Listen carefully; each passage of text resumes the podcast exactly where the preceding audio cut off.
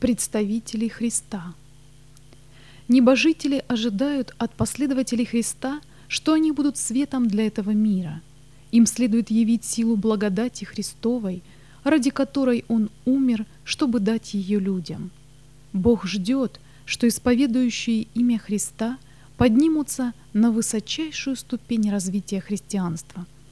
Они являются признанными представителями Христа и должны показать, что христианство — это реальность.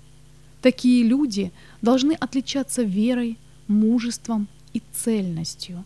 Они всецело полагаются на Бога и Его обетования.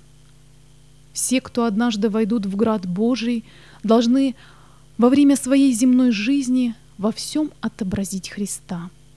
Именно это сделает их вестниками Христа и Его свидетелями.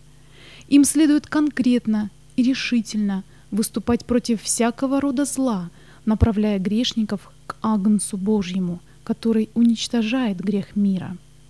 Всем, кто принимает Его, Он дает силу быть детьми Божиими.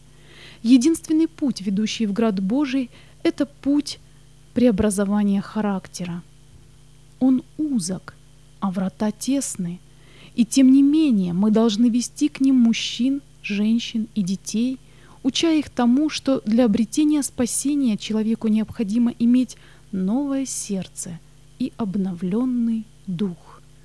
Прежние унаследованные привычки должны быть побеждены. Природные страсти души должны быть изменены. Необходимо отказаться от всякого обмана, обольщения и злоречия. Следует жить новой жизнью, которая делает людей христоподобными.